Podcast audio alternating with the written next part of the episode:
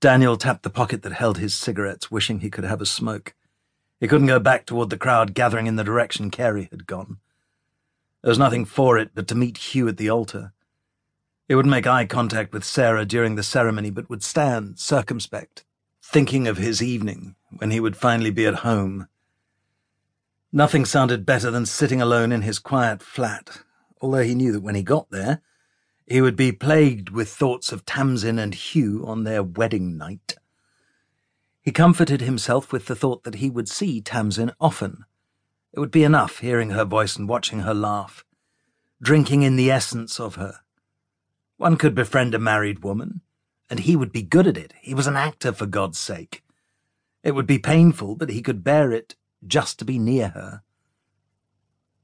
Suddenly, a scream pierced the stillness of the abbey, echoing through the empty halls. Daniel turned and ran in the direction from which it had come.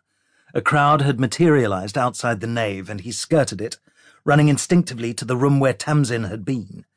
He found a knot of people already crowding outside the door. Ring the police! someone shouted. Out of the corner of his eye, he saw his parents come up beside him, but he ignored them and pushed his way inside. Tamsyn was lying face down on the cold marble floor, surrounded by members of the wedding party. He pushed forward, brushing everyone back. Hugh knelt beside her. Daniel took her shoulder to roll her gently over, gasping when he saw the blood soaking the front of her gown and slicking onto the floor. Her eyes were half open and lifeless. What happened? Hugh cried. Did anyone see what happened? No one answered. Tamsyn's mother fell to her knees and took hold of her daughter's wrist, searching for a pulse. The crowd was silent, afraid to move.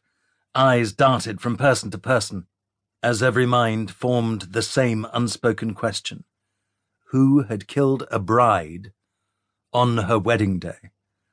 Daniel couldn't tear his eyes from the sight of Tamsyn's body, which moments ago had been so full of life.